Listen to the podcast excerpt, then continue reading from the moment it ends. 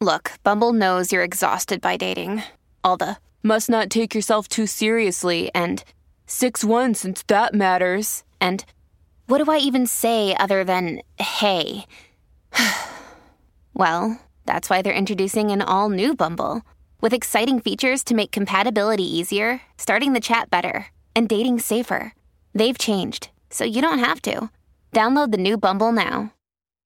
Abbiamo tante parole per significare la posizione del retrivo, del reazionario, di chi si mostri antiquato e acremente diffidente verso ciò che scavalca o stravolge la tradizione.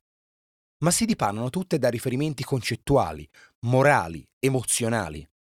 A volte ci serve lo smalto di qualche riferimento più fisico, più icastico, che arrivi con un'efficacia di immagine superiore e magari anche con uno spregio più derisorio.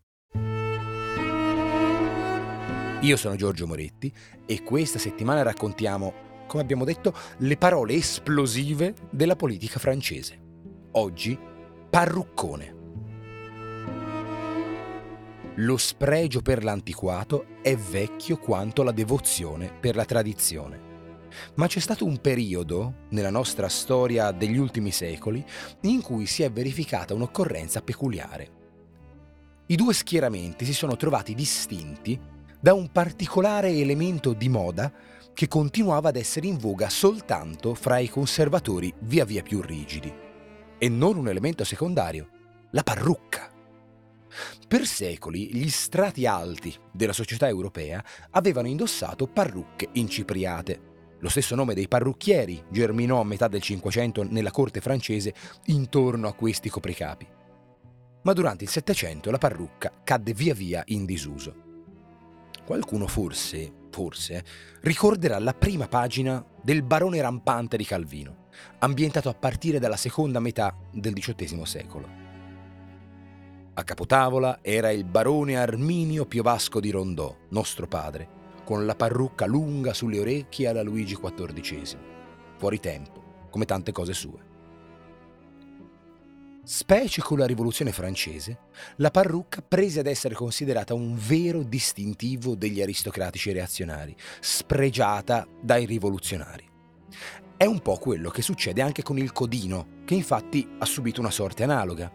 Anche se è decisamente poco comune, si dice codino il reazionario. Da questo terreno di immaginazione matura il nostro parruccone, abbracciando tanto le persone con convinzioni antiquate, quanto le persone del passato stesso e anche scherzosamente persone in là con gli anni che ricoprono alte cariche. Possiamo allora parlare della prestigiosa istituzione che rinsecchisce in mano a parrucconi e presentando il progetto possiamo accogliere le prevedibili critiche dei commissari parrucconi ma possiamo anche contestualizzare la satira rispetto ai parrucconi a cui si rivolgeva o elencare i nomi dei parrucconi di un consiglio superiore. Una parola formidabile. Da un lato è irriverente, graffiante e immediata, dall'altro inchioda in piena evidenza un segno di potere. E il fatto che tutta la sua precisione, tutta la sua potenza espressiva stia nell'accrescimento, nell'esagerazione di una parrucca simbolica, ha una poesia inarrivabile. A domani!